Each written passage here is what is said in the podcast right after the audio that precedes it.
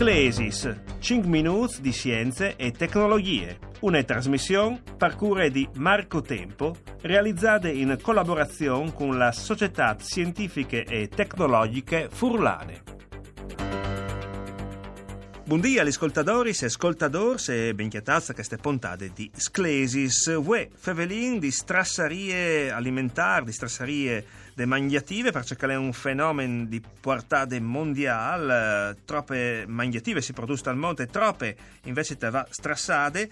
Per uh, sapere le dimensioni di questo fenomeno si collega con un esperto, il professor Francesco Marangon, che è un economista agrario, insegna economia ambientale anche delegato dell'Università di Udin per la sostenibilità e fondatore, uno dei soci fondatori della Società Scientifiche e Tecnologiche Furlane. Buondì professore.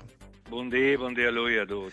Allora, professore, mh, quali sono le dimensioni di questo fenomeno della strasseria alimentare? Secondo quel che è la, l'informazione che ci dà di qualche tempo l'Organizzazione delle Nazioni Unite, no? la, la, l'ONU, ecco, dovrebbe essere che eh, buttin via oltre un miliardo di tonnellate di mangiative a livello mondiale. Quindi un con 3 miliardi di tonnellate, quindi un numero di saresi importante. Eh, se fosse di immaginarla come una, un, una nazione, un paese, no? un Stato, eh, che si eh, spreca strassamente alimentare, a fosse la grande come fosse la terza superficie dal mondo dopo da Cina e dagli Stati Uniti, tanto le grandi che sta strasserie che, che noi altri a fare in una, in una uh, esperienza mondiale. E a troppe enti può dare da di mangiare con tutte queste robe? Miglio no, che cale una stima che le, non è difficile, cioè è abbastanza difficile sì. di, di, la vera di fa, però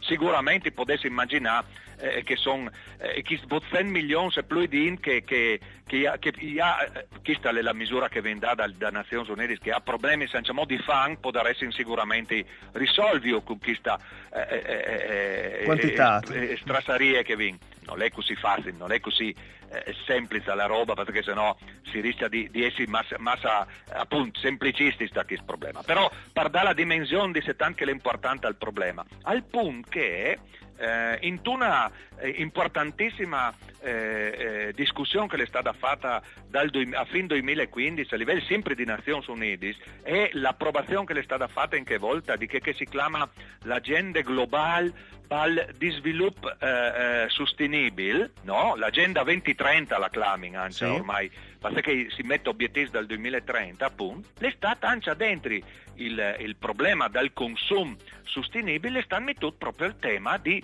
ridurre lì strassarise, strassamento eh, alimentare come obiettivo fondamentale di che è la catena alimentare, no? tutto il percorso che va dal CHAMP fino a nostri tavoli. Passiamo alla prima parte, c'è diciamo, in percentuale, eh, c'è pons di chiadene alimentare, si, si, si verifica la strasseria più grande? Allora, la eh, dimensione importante sicuramente è eh, distribuita abbastanza lungo tutta la, la filiera. Eh, sicuramente una, una, percentuale importante, eh, si va oltre al 20%, proprio che, che mh, si manifesta a fase finale, cioè lì che si mangia, lì che si no altri si protagonisti, lì che si va o al consumo che fa a casa nostra, oppure anche a mangiare fuori di casa, come si dice.